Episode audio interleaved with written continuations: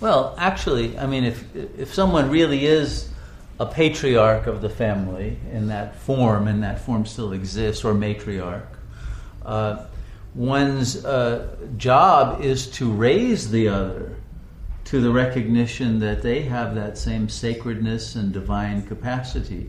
And so you use the legitimacy of your authority to uplift the other, not to put them down. Okay? It's like when uh, a king uh, knights the other, right? And says, now you are sir, whatever, or whatever, you're a member of the round table. Okay? So you, you're given that authority in order to raise the other to equality. Okay? But it has to be done in an age appropriate way. You wouldn't tell a 10 year old, okay, now you know, you're free to make your own decisions.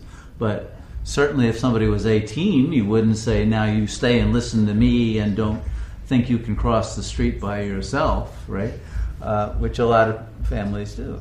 So at the age appropriate time, uh, you have to give permission to the other to be courageous and go out there and decide for yourself how you want to live. You're no longer under my authority. The final act of authority is the giving up of the authority. Just like a father will give the, the daughter away in a marriage ceremony, right? You say, You don't belong to me anymore, baby. Now you're his, right? Well, he doesn't belong to him either, but they belong to God. And, and so it, that's the last act, and the most difficult that parents never do is giving the child their freedom. Now, to have totally different values than any of the, those I gave you, you know, you, you decide for yourself. You have the thinking capacity choose. And I'll still love you even if you choose a, a philosophy I don't like. Right? I accept that. So uh, that is a, a, very important step. Uh, and the only way to use one's authority accurately is to give it up.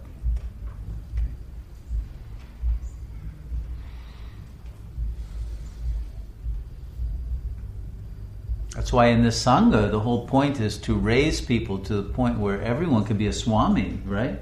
And, and to, to recognize we're all here to become liberated beings, not to remain simply as students. But it has to be done authentically. And there has to, but there has to be a recognition uh, that that capacity is unfolding, and as someone wants to take on that responsibility and that they act with that authenticity and integrity, that the Sangha will recognize that.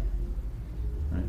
So it's part of the flowering of the uh, community's uh, recognition of the freedom to rise to the infinite in everyone. There, there isn't just one being that is uh, the source of the teachings. No, they can come through many beings.